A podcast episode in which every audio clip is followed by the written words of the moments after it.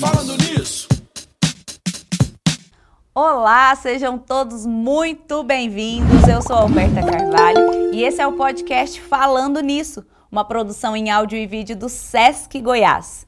Toda quarta-feira a gente se encontra aqui no nosso estúdio com convidados muito especiais para a gente bater um papo sobre assuntos que vão te ajudar a levar uma vida mais leve, equilibrada, saudável e, claro, com muito bem-estar.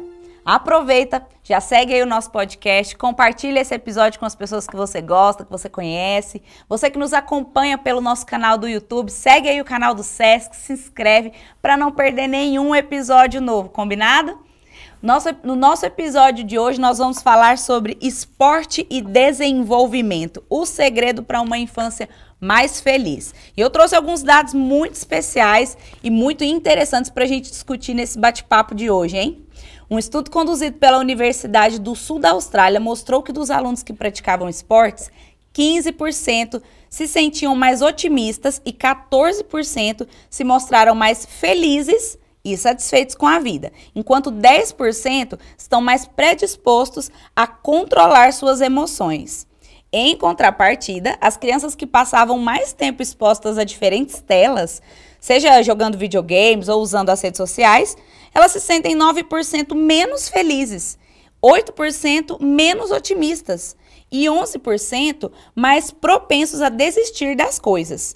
A prática de esporte para crianças e adolescentes já era muito importante antes da pandemia, né? Mas com esse momento que a gente viveu e com esse período que os nossos pequenos passaram muito tempo expostos às telas, essas práticas esportivas e de movimentos tornaram ainda mais importantes. Que benefícios são esses, hein? Que habilidades as crianças desenvolvem ao praticar mais esportes? E que tipo de adulto se torna uma criança que pratica esportes? É sobre isso que a gente vai falar aqui no nosso episódio de hoje. Com os nossos convidados, eu recebo aqui o professor Leonardo Andrade, ele que é mestre em educação física na linha de estudos pedagógicos e socioculturais e especialista em psicologia dos processos educativos pela UFG e também especialista em educação escolar e professor no IF Goiano. Professor, seja muito bem-vindo aqui ao podcast Falando Nisso. Muito obrigado por aceitar nosso convite. Humberta, eu que agradeço o convite, é, tanto da sua parte quanto do Samuel, do SESC. Para mim é um prazer estar com vocês e sendo o SESC essa instituição que a gente tanto admira, né? Que tem esse diálogo tanto com o trabalhador, quanto com a comunidade, com a educação, com o esporte, com o lazer. Então é um prazer estar com vocês aqui hoje. Coisa boa. Nós recebemos também aqui o Samuel Estival Messias Machado, ele que é gestor de esporte e recreação do SESC Goiás, bacharel e licenciado em Educação Física pela UFG, especialista em gestão de projetos e portfólios e tem certificações nas áreas de gestão, planejamento, liderança, recreação e treinamento físico esportivo. Samuel, seja muito bem-vindo ao Falando Nisso. Obrigado, Humberta. E falar de SESC, né, falar dos, do que o SESC faz, falar do que esse sistema proporciona para o trabalhador, para as crianças, ainda mais na tônica do esporte, é sempre um prazer poder estar aqui. Coisa boa. Então você que nos acompanha já sabe, né? Segue aí o nosso podcast, compartilha com seus conhecidos, pessoal que trabalha com a, com a criançada, com os jovens adolescentes. Você que nos acompanha pelo canal do YouTube, se inscreve no canal do Sesc Goiás para você não perder nenhum detalhe, combinado? Bem, vamos para o que interessa, né, meninos? Esses números todos, todas essas estatísticas, todos esses dados, eles fazem sentido para vocês que lidam diariamente com o esporte e a recreação no dia a dia?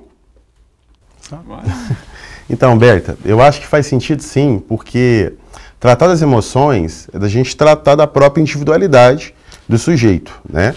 É, tem um debate que a gente, que a gente desenvolve assim, no campo acadêmico, que a gente fala que o processo de formação das emoções se respeita à formação também do ser social.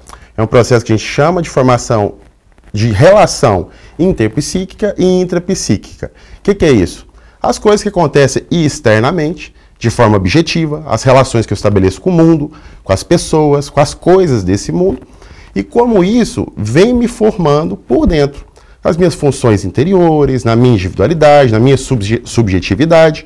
E esse é um processo contínuo ao longo da vida, né? A criança pequena, o adolescente, o adulto, na velhice, a gente vai desenvolvendo essa, essas capacidades interpsíquicas intrapsíquicas que formam nossa própria, nossas próprias emoções. Então, falar de alegria, de tristeza, de coragem, de vontade, tudo isso também é formado, né? A criança pequena, ela começa com essas emoções de forma mais orgânica, né? Uma influência mais biológica, subjetiva, e ao longo da sua vida ela vai desenvolvendo de forma mais coletiva, né? Essa consciência coletiva.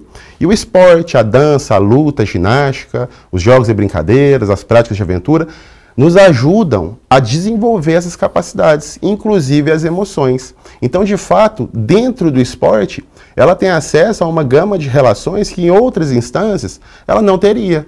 Então, ela desenvolve de fato essas capacidades de coragem, ser mais feliz, ter mais autoestima dentro dessa prática corporal que é o esporte. E você, Samuel? Então, dentro desses dados que foram colocados, é, mostra nitidamente a contraposição não na contraposição, não estou sendo generalista nesse sentido. Ah, das telas em relação à prática, ao meio social. Ah, a gente pode tratar nesse discurso também, não no sentido de abolição da tecnologia no, no, no processo de ensino desse, de formação dessas crianças, mas sim no afastamento que ela tem das relações sociais e do meio que ela poderia viver. A pandemia trouxe isso. A tecnologia trouxe isso. Quando não tratada de forma equilibrada, ela acaba fazendo isso. Então, aí prova que emocionalmente a ausência da prática esportiva, a ausência ah, das relações sociais interfere. E aí trago aqui João Batista Freire, que na sua, na, na, no seu, na sua explicação sobre a pedagogia de rua, uma teoria que ele construiu sobre a proposta de pedagogia de rua, também é atrelada à formação de futuros atletas, coloca que a falta de habilidades hoje dos atletas, a falta de surgir um novo Zico, um novo Pelé, é justamente porque essa base lá de 1970, 1960, 1950, ela foi formada na rua, ela foi formada nas relações. Ah, e quando você coloca as telas e aquelas, essas crianças se saciam com as telas, com as informações que são apresentadas ali, emocionalmente elas acabam sendo afetadas, mas também organicamente, fisicamente, é, de forma motora, psicológica, ela acaba sendo totalmente influenciada. Né? Interessante. E a gente vai falar um pouquinho mais sobre essa relação aí da pandemia e o uso excessivo das telas. É, quais os principais malefícios, Samuel já começou a falar um pouquinho disso, mas quais os principais malefícios que vocês perceberam na, é, é, na, dentro do dia a dia da atuação de vocês desse excesso, dessa exposição?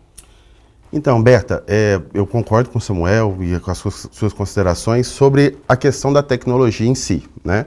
Que ela em si não é um elemento negativo para a vida humana, pelo contrário, a tecnologia surge para facilitar a vida do ser humano, tanto no ambiente do trabalho, né? Se a gente for Sim. pensar lá na primeira revolução industrial, quanto nas outras relações da vida.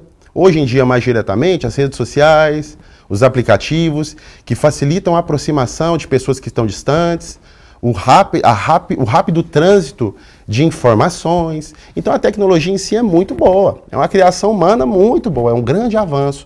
Só que a forma como ela foi intensificada na pandemia, né, obstacularizou o processo na vida da criança. E a gente, como professor, como pai, que nós também somos, né, como pais, nós também somos, a gente se preocupe muito. Né? Acho que dois aspectos assim são determinantes como malefício na, na, na vida da criança essa intensificação e essa limitação somente ao uso de telas, né? Se a gente for pensar mais no campo da educação física, tem um, uma fala de um, de um professor famoso, Vitor Marinho de Oliveira, que ele veio dizer que a educação física não é estritamente prática, mas ela é essencialmente prática. Então, a ausência de movimento corporal, de, de se pôr em contato com aquela experiência, com a vivência, com as práticas corporais, isso foi limitado, foi obstacularizado na pandemia. Tanto é que hoje os meninos voltando para as escolas, né, com a reabertura, muitos estão tendo dificuldade de lidar com isso, né, porque não tiveram essa vivência, essa experiência, esse desenvolvimento. E se a gente pensa mais em um, em um campo mais amplo, que é o próprio lazer, para usufruir de experiências e vivências com lazer, eu preciso conhecer. E eu ficando só de frente à tela durante dois anos, eu tive um desenvolvimento unilateral. Não tem essa experiência. Não né? tem. E não tem, e não tem a, a, multiplicidade, assim, não tem o conhecimento das múltiplas dimensões que eu posso usufruir do lazer. É um lazer de experimentação? É um lazer de apreciação? É um lazer de imersão? Ele só conhece a tela do celular, a tela do computador. Então se, se deu uma formação unilateral também no campo do lazer, da experiência com o que o mundo tem a oferecer. E o processo de formação dessa criança, ela não se dá somente nesse formato, né? A, a criança precisa da relação com o outro, no campo da educação, na relação com o mediador, e no campo familiar precisa da relação com a família. A pandemia ela, ela quebrou esse tripé, né? Que a, de o outro da relação com o outro, da relação com o mediador dentro da educação, que é a função do professor, e da relação com a família. Né? Posso falar de tripé, mas acho que eu posso falar até numa mesa, porque tem a relação com o objeto, né? Então também precisa dessa relação do objeto, que é o esporte, e dessa outra relação. Ah, então isso foi quebrado. Ele teve relação somente com as telas e com a dificuldade dos professores em transmitir toda essa, toda essa conjuntura que a criança deveria ter o acesso e que ela tinha acesso antes.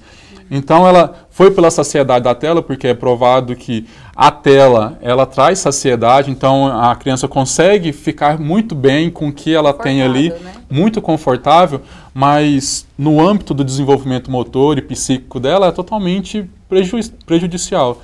Né? Então, esses dados eles mostram de fato que o caminho ele tem que ser equilibrado. Eu acho que é a tônica, é um caminho a gente estava falando antes, né, um caminho conciliador, um caminho do equilíbrio, um caminho onde que a gente consiga dosar. Mas nenhum adulto hoje, por mais que a gente passou por essa cena toda, ele ainda está preparado para esse volume de telas e essa relação de, de ensino. É tudo muito novo, né? A gente ainda está aprendendo a lidar com toda essa situação. É, a gente sabe que a socialização ela é extremamente importante, principalmente nas, nas primeiras fases da vida, né, para as nossas crianças. E a socialização é algo que deixou muito a desejar, justamente por conta dessa sociedade que as telas é, promovem, né? A criança já fica satisfeita ali, entra numa zona de conforto e não, não sente essa necessidade de sair dali da frente. Pelo contrário, né? Ela quer ficar mais e mais, é como se fosse um vício. E como que o esporte e o lazer podem estimular, estimulam essa socialização e que habilidades vêm junto com essa socialização promovida pelo esporte e pelo lazer? Dentro do âmbito do SESC, eu costumo tratar muito com, com a equipe técnica né, sobre a, a responsabilidade do professor nesse, nesse processo. Né? Porque a culpa não é da tela. A gente às vezes falando muito de tela, né? Tela do que a culpa não é da tela. A culpa é da forma que isso chega em quem eu estou ah, sendo responsável pelo ensino, pela formação. Então, quando o aluno chega numa aula e fala assim, nossa, eu quero fazer o que o Neymar faz, ah, eu quero fazer o que o Cristiano Ronaldo faz, né? a maneira de tratar isso, de chegar o aluno para a realidade, de chamar essa criança para a realidade, aí é onde que é o divisor de águas. Eu posso utilizar da tecnologia para fazer um, um, processo de ensino crítico ali, posso utilizar de toda a parte, de toda a bagagem teórica que eu tenho de formação para explicar para ele que as habilidades elas são formadas para até chegar naquele ponto, ou não, eu posso ir pelo senso comum. Ah, você viu o Neymar passar por cima, a, a, a perna por cima da bola? Então vamos repetir esse lance aqui várias vezes, vai ficar igual ele. Então é mais nessa relação do, do, do professor, de mediador, de entender, de ter esse feeling de entendimento, de transmissão da, do conteúdo. Então, enquanto o SESC, as nossas metodologias, as nossas matrizes pedagógicas de ensino, elas pautam por isso né, de utilizar todos esses instrumentos e falar e colocar o aluno no processo de conhecimento e de crescimento crítico para entender que é um processo. Para ele chegar até lá, ele tem que passar por várias coisas ainda. É importante, é, é, é cativante ver aquilo? É lógico, são ídolos, são referências, mas utilizar essas referências como processo de ensino e não como refém dessas referências. Fantástico, Samuel, fantástico. E eu concordo muito, mesmo porque eu tive outras oportunidades de conversar com o Samuel sobre metodologias do ensino do esporte, né? Uhum. Pensar como se ensinar o esporte. Mas antes de falar sobre isso, que até falar um pouco do, da metodologia que o SESC assume, né, aqui em Goiás, vou, dar um, vou falar um pouco de filosofia aqui, tá? Peço licença. Fica à vontade. Tem, tem um, tem, um, tem um debate na, na, na, filosofia que é muito interessante, sim, que acho muito bonito, que é Pedro só se enxerga como Pedro na sua identidade paulínica. O que, que é isso? Pedro só é Pedro na sua relação com Paulo. Traduzindo, por aqui para a mesa aqui, para qualquer lugar, para qualquer esfera, A Humberta influencia a minha formação, assim como eu influencio a formação da Humberta. Samuel influencia a minha formação, assim como eu influencio a formação de Samuel. E assim também é na vida da criança. Aonde ela passa, ela é influenciada pelas gentes, pelas coisas e pelo conhecimento acumulado que está posto essas coisas. No esporte também se dá assim. O esporte é um conjunto de é, é, é, composto por um conjunto de conhecimentos, não só motrizes, mas também de lógica interna, históricos, sociais, políticos, gnoseológicos. O esporte possui uma gama de conhecimentos que também deve ser traduzido, claro, para cada etapa da vida, né?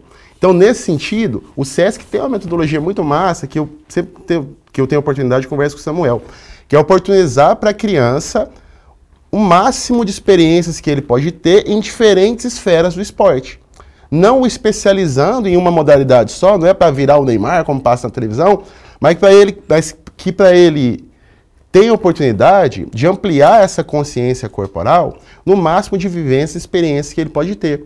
Porque a formação do indivíduo não é só para ser um atleta profissional. Tá, se ele quiser virar um atleta profissional, bom demais, vire.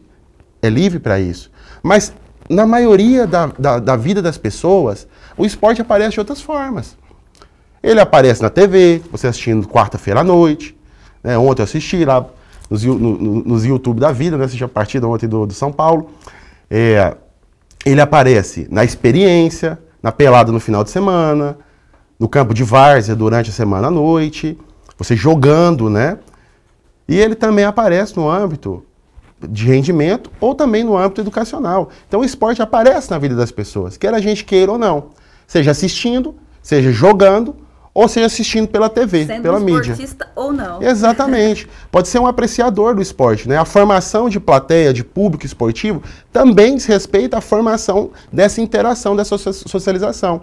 Então, se eu pudesse reduzir a termo, a criança, a, nas interações, na socialização com o esporte, ela pode se desenvolver enquanto atleta, ela pode se desenvolver enquanto apreciador, telespectador, ela pode se desenvolver enquanto uma pessoa crítica que entende o esporte, o que está por trás do esporte também, principalmente do esporte de rendimento, né, os interesses que estão por volta do esporte de rendimento. Então, ou seja, a formação no esporte e a partir do esporte tem uma vasta possibilidade. Que bacana. E falando nisso, falando em esporte, o Ser Esportista é um projeto do Sesc Goiás que democratiza o acesso ao esporte, oferecendo diversas modalidades de forma 100% gratuita. Tem aulas de natação, futsal, futebol society, voleibol, ginástica rítmica, judô, atividade psicomotora lúdica para criança e iniciação esportiva geral. O ser esportista é voltado a crianças e adolescentes de 4 a 16 anos, dependentes dos trabalhadores do comércio. Claro, com a credencial SESC atualizada. Estudantes e egressos das escolas públicas da rede de ensino básico. E para todos, a renda bruta familiar não deve ultrapassar o valor de três salários mínimos. O ser esportista é oferecido nas unidades do SESC em Goiânia, Anápolis, Itumbiara e Jataí. Mais informações você já sabe, né? Acesse lá sescgeo.com.br. Bem, pessoal, a Sociedade Brasileira de Pediatria, né, segundo a Sociedade Brasileira de de pediatria, a prática de esportes proporciona benefícios como redução da pressão arterial, melhora da cognição, aumento da sensibilidade à insulina e da tolerância à glicose, e uma forma também de prevenir ou enfrentar a obesidade infantil. E aí eu pergunto para vocês, né, quais os benefícios físicos e emocionais da prática de esportes pelas crianças e pelos adolescentes? Eu acho que enquanto falar dos benefícios de esporte no mundo de hoje é bem que pacífico, né? Não tem como discutir a, a efetividade da prática esportiva ou vamos colocar na prática a geral, na prática de atividade física, né? Que vai tanto para dentro do esporte como para dentro do exercício físico. Ah, então é, é, é, pacífico essa discussão. De fato, é o quanto cada instituição que hoje tem a responsabilidade por levar o esporte, levar a educação por meio do esporte, né, e levar a, a, o esporte como fator social, que aí eu coloco a família inserida nisso, eu coloco a sociedade inserida nisso, que não adianta nada a escola tratar o esporte, as instituições como o SESC tratar o esporte, se na sociedade tudo é atrapalhado.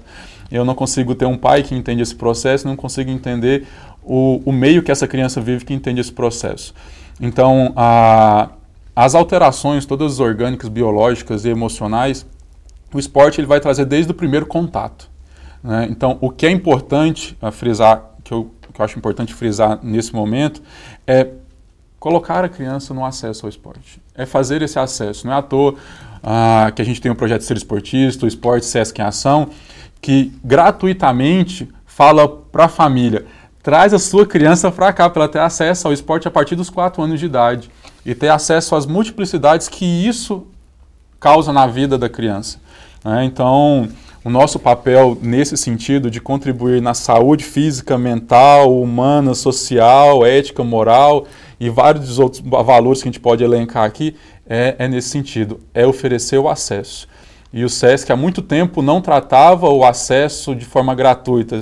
Praticamente todos os nossos serviços dentro da área do esporte eram cobrados até 2019. A partir de 2019, nós tivemos uma virada de chave e falar assim: a gente tem que acessar as camadas da sociedade que estão marginalizadas do acesso ao esporte, tem que ir para a periferia, o esporte Sesc em Ação vai para a periferia, o ser esportista está dentro das unidades Sesc, mas atrai esse, esse, público da periferia, que a gente sabe que os agentes públicos, que os entes públicos hoje não conseguem alcançar dentro do esporte lazer, as políticas públicas de esporte lazer hoje, elas são bem deficitárias. Você for numa, num Jardim Novo Mundo, bairros periféricos, você vai encontrar equipamentos de lazer, na maioria das vezes, sucateados. Né? E o SESC ele vem para complementar isso. Ele não vem para contrapor o organismo público, né? ele vem para complementar, né? ele vem para somar e fazer, falar para essa criança, para esse pai, né? você tem acesso ao que seu filho precisa dentro do esporte, dentro da atividade física aqui dentro dessa instituição. Maravilha, Samuel. É, acho que você foi muito feliz em, em apontar a relação da atividade física né, e das outras questões da sociedade, né? Tem um, um, campo de debate na educação física que a gente chama de saúde coletiva, né? Que tenta apresentar um pouco essa perspectiva de saúde para além do indivíduo, mas pensar esse indivíduo in, inserido em uma sociedade, em um complexo de complexos. O que, que isso quer dizer? Que o esporte é saúde, o esporte pode ser saúde. Ele pode ser saúde de forma articulada com outras dimensões da vida e pensado intencionalmente para isso. Por que, que eu quero dizer isso? Dependendo do nível de treinamento e da finalidade de um rendimento de um fisiculturista, ele vai ser posto em condições que não é de saúde. Antes do campeonato, ele fica uma semana gerindo pouquíssima quantidade de líquido, uma semana antes ali da competição, comendo o mínimo possível para ele secar para aquela competição. O corpo dele ali naquele momento não está na condição de saudável, saudável né? não está. Então ali é esporte, mas naquele, naquela instância não, não, não posso dizer que é saúde. Não mas, de forma integral. Né? Não de forma integral, mas eu pensar o esporte dentro da escola, uhum. em uma academia, em um centro comunitário, voltado para promover a saúde, maravilha. Planejado ali o esporte, ali o esporte é saúde. Mas além do esporte em si, quando eu digo saúde coletiva, eu tenho que pensar que o indivíduo que pratica atividade física, ele também está se alimentando bem, ele tem saneamento básico, ele tem transporte garantido, de qualidade, né? Adianta o cara correr, ou a mina correr três vezes por semana, mas todo dia vai embora de busão lotado, duas horas em pé no ônibus, sofrendo ali, respirando carbono. Então, a vida e a saúde tem, tem impacto do esporte, mas também tem impacto de outras dimensões. Então, a gente pensar o esporte a partir do paradigma da saúde coletiva é algo que é importante também. E quando a gente fala em aprendizado, qual que é o impacto do esporte e do lazer no rendimento escolar? É, é a sua área de mestrado, aprendizado. Então, deixa o mestre falar. Deixa o mestre falar. Nada disso. Que, que a honra está perto de vocês aqui, né, gente? É, esse é um debate muito, muito interessante. Assim, eu acho que, que eu fico muito feliz de estar na pauta uma pergunta como essa, né? Porque diz respeito também à legitimidade da educação física dentro do campo escolar. Né? Para que, que se tem educação física na escola? Da mesma justificativa que tem matemática, português, história, geografia língua inglesa, língua espanhola, porque ela tem um objeto a ser ensinado, né? Então, se pensar o rendimento escolar e como que o esporte impacta isso na vida da criança, ela sair. Eu tenho um autor que chama George Sniders. Ele tem um, um, termo que é muito legal, que ele fala: é o ponto de partida e o ponto de chegada. É a criança sair daquela, daquilo que ela não sabia e agora já se sabe. Então, é um, é um momento da criança se enriquecer culturalmente do patrimônio humano genérico. O que, que é isso? É aquilo que a humanidade já produziu no campo da arte, da ciência, da filosofia. E a educação física tem um objeto, se chama cultura corporal. A cultura corporal é esse conjunto de relações de produções humanas que diz respeito estritamente às atividades corporais. A dança, a ginástica, a luta, os jogos, o esporte, as práticas de aventura. E cada uma dessas manifestações tem a sua peculiaridade, tem a sua, a sua contribuição cultural. No campo do esporte, sobretudo a dimensão agonística, competitiva, de regras, é, é, é, de, de, institucionalização, globalização. No campo da dança, a arte, a estética, a sensibilidade. No campo da ginástica, o domínio da conduta, o desenvolvimento das máximas capacidades humanas. Na luta, defesa do indivíduo, da nação e por aí vai. Então, cada uma dessa, dessa, desses conteúdos da educação física tem uma contribuição muito rica para a formação do ser social. E quando a gente pensa em o esporte ideal para cada criança, né? Qual, qual, que é o esporte ideal para cada criança e como que os pais podem conduzir essa escolha ali, ajudando a criança a identificar essa... É, queria usar uma palavra que, eu, que, me sumiu agora, assim, mas com qual esporte ela se identifica mais, ela tem mais vontade de praticar? Posso, posso, posso cutucar o homem? Pode. Você aí tem alguma relação com aquela parada do, do SESC de oportunizar o máximo e depois, se possível, a criança pensar em especialidades? Sem dúvida. Eu ia, eu ia, eu ia entrar, eu ia entrar nesse, nesse discurso de fato. Porque dentro do SESC a gente tem uma metodologia que dos 4 até os 9 anos, como já, já foi citado, né, dos 4 até, 9, até os 9 anos, a criança ela tem o máximo de acesso a atividades físicas e esportivas. Então a gente tem que promover esse máximo acesso para que depois disso ela tenha capacidade de discernir, de decidir pelo gosto, né, que aí eu vou tratar o fato do gostar. Né? se eu, se eu não isso, a afinidade. se eu não gostar, não tem por que eu não vou perpetuar. Aí até para o adulto, se eu não gostar de ir para academia, se eu não gostar de correr, eu nunca vou perpetuar naquilo, eu nunca vou ser disciplinado. Né? Uma coisa é um atleta de rendimento que ele é obrigado. A maioria dos atletas de rendimento que terminam a sua carreira, eles falam: eu não gostava de jogar bola, eu não gostava de fazer o que eu faço. Então isso acaba sendo frustrante. Um parênteses, o que é um atleta de rendimento? Vamos colocar assim, a, o Neymar, Ronaldinho Gaúcho, para quem é de, de, dos anos 2000, né? Década de 90. A, Gustavo Borges, na natação, que é mais a nossa era. Medalhistas. Agora, mesmo medalhistas olímpicos. Ah, então, são esses ah, atletas que chegam ao final da carreira, de, de, tanto exaustivo que é, que eles deixam de gostar. E o fato, isso é a gente ter que dividir essa cena para a criança que a gente está formando. Não pode chegar isso, teoricamente não poderia chegar isso na criança. É uma, mas é uma realidade que acontece quem vai para o lado do alto rendimento.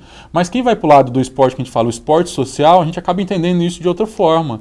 Né? Que as frustrações dentro do esporte, elas vão acontecer. Mas é a forma que essa criança lidar com as frustrações que ela vai despertar o gosto. Cara, eu não venci naquela, naquele jogo, mas não por isso que eu vou deixar de aprender o que eu tenho que aprender e de continuar praticando, porque isso é um processo. Eu não venci hoje, mas posso vencer amanhã, posso empatar amanhã. Então, dentro do, do processo que, aí eu falo, que a gente fala, que estava falando aqui, do aprendizado, o aprendizado é quando eu incorporo, que eu tomei isso como conhecimento. Senão é o, é o esvaziamento, né? Apenas ele recebeu o conhecimento e passou. Então, a palavra aprendizado é muito importante nesse sentido. Quando eu aprendo, é porque eu incorporei aquilo, eu incorporei o esporte. E aí, quando eu incorporo o esporte, aí eu começo a gostar dele.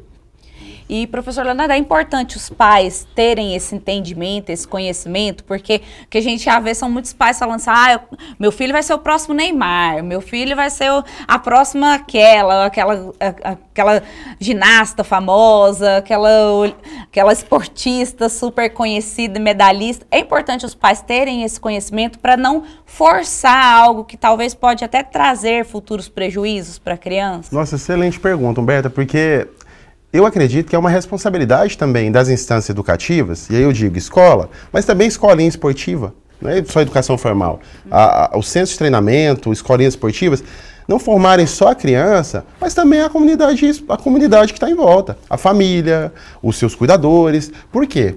Se a família é a primeira instância que a criança adentra, instância social que a criança adentra, vai ter um grande impacto nas escolhas dela. E isso diretamente diz respeito à questão da liberdade. Pensar liberdade exige que você conheça as máximas possibilidades para você ter uma real liberdade de escolha. Se eu conheço só uma esfera, eu não tenho real liberdade. Na verdade, estou sendo induzido àquilo. E a principal esfera do esporte que aparece pra gente é o de rendimento, é o profissional. É, É Copa do brilham na- na- nas telinhas da isso, TV, né? isso, nas grandes marcas, nas propagandas, nos jornais, na TV. Então é o esporte profissional e dos mega eventos, nem todo profissional, né? Copa do Mundo, Olimpíadas, Brasileirão, Libertadores. Isso é o que aparece para os pais. Então a maioria das vezes eles vão querer induzir os filhos para isso. Mas quanto mais você conhece possibilidades, mais condições você tem de real liberdade de escolha. Então acho que é fundamental os pais conhecerem para ajudar as crianças também esse caminho, na busca por esse caminho de liberdade de escolha. Dentro do esporte, eu posso acrescentar ainda que, mim, quando a gente trata de um processo de ensino, ou de oferta de serviços, que a gente fala dentro do SESC, oferta do esporte, a gente trabalha muito com esses ciclos. Né? Toda vez que passa um ciclo olímpico, que algum esporte é ressaltado, que algum atleta é ressaltado, vão ser os futuros daquele caminho. Né? Toda vez que eu passo um ciclo de Copa do Mundo, eu vou ter novos, novos ídolos, novas referências que vão ditar muito do que a escola apresenta, do que o SESC irá apresentar e qualquer outro ah, centro esportivo ou empresa que trate o, o esporte vai apresentar. Então a gente também tem que estar conectado nesse sentido, para não quebrar a expectativa. Né? Porque a criança, quando assiste esses espetáculos, ela cria expectativas. né? Então é importante também o pai ficar atento, porque também o pai é, é influenciado. Se ele vê algum jogador ou algum atleta do âmbito do- da natação, da ginástica, sendo destaque, ele fala assim, mãe, eu quero.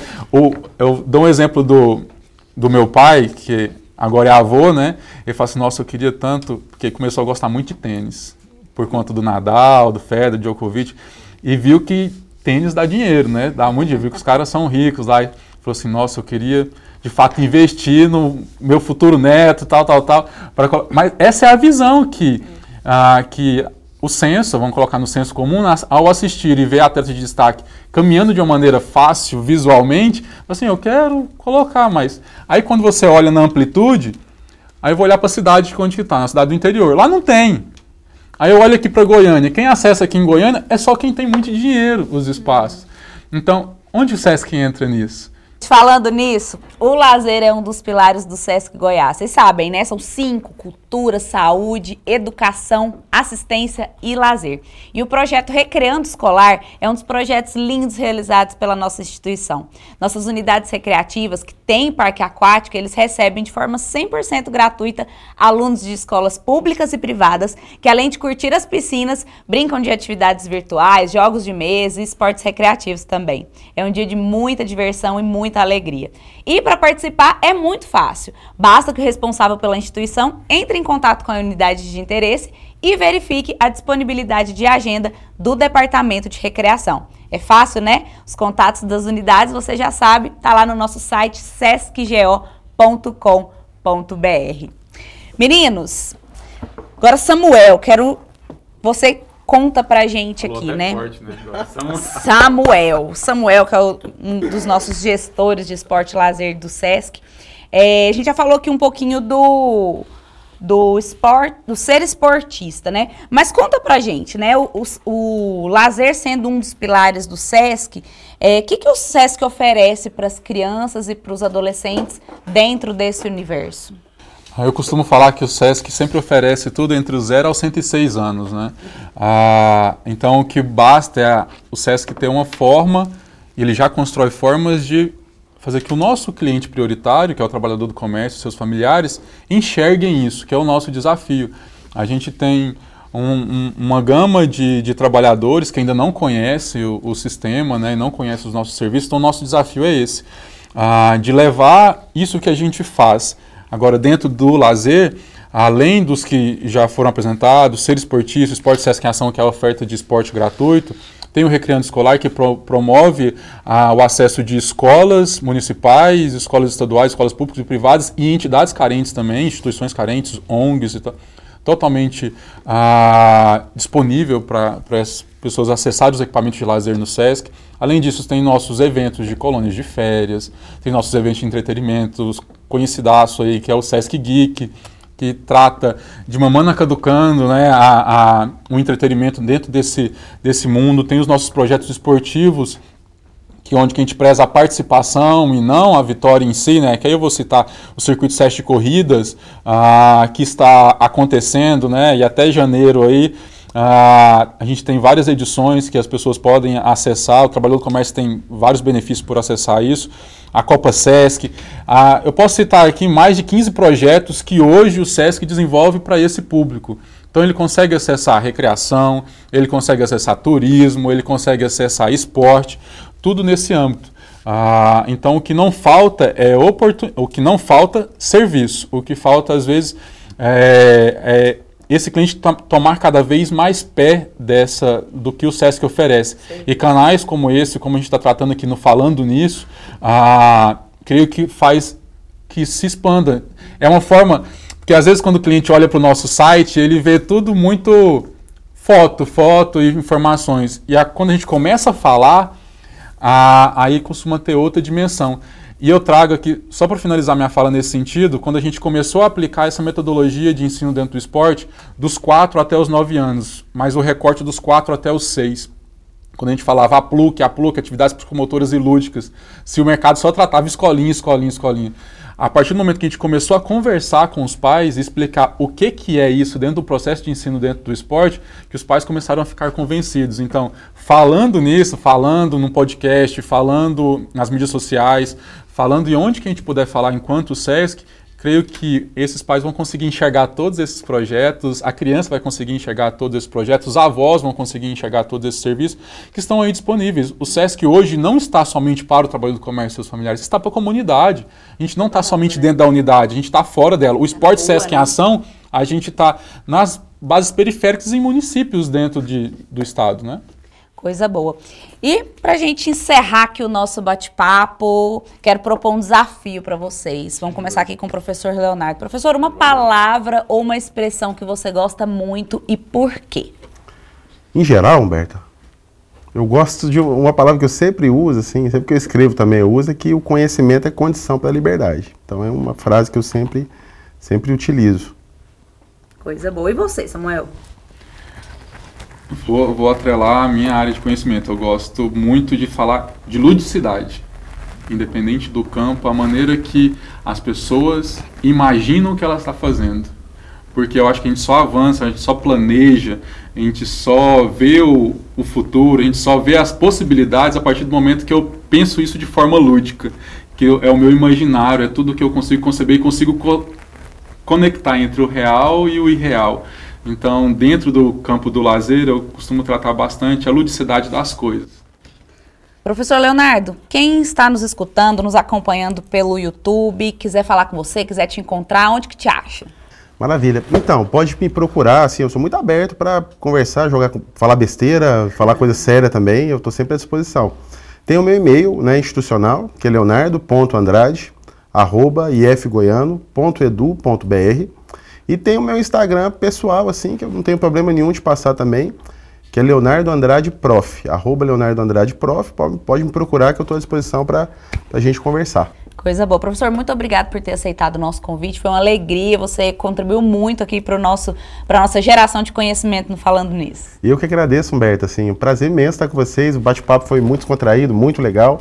E falar de esporte, falar de, de formação humana, para mim é o que mais vale. Coisa boa. Samuel, e o pessoal? Se alguém quiser falar com você, te acha onde, além de te achar no Sesc? Eu acho que acha em todos esses meios que, que você trouxe, Humberto. Então, me acha fisicamente, né, aqui em Goiânia, como na, na administração, mas também me acha em todas as unidades. Eu falo assim, ah, trabalhando com gestão e esporte, e lazer, né? Ah, em cada unidade tem um, um, pedacinho do nosso, do nosso serviço. Então, para falar comigo é só ir no Faz Salville, no Universitário, em Anápolis, em Tumbiara, Jataí, Caldas Novas e falar com as pessoas que fazem o que eu estou aqui falando acontecer. Então, essa é a forma. Chegou lá, falou, eles vão passar meu contato e tudo, mas eu acho que a melhor forma de falar comigo é falando com o Sesc. Coisa boa. Muito obrigada pela sua participação. Obrigada por ter dispõe. aceitado nosso convite, viu? Que isso. Pessoal, é isso aí. Você que nos acompanha aqui no Falando Nisso, segue o nosso podcast, compartilha esse episódio aí com as pessoas que você sabe que vão aprender muito como a gente aprendeu aqui hoje. Você que nos acompanha pelo canal do YouTube, é, se inscreve no nosso canal, coloca o seu comentário aí embaixo. A gente quer saber o que, que você achou desse episódio, a sua opinião. Coloca aí pra gente de onde você está nos acompanhando. E já sabe, né? A gente se vê no próximo episódio. Até lá! Falando nisso, falando nisso, falando nisso, falando nisso.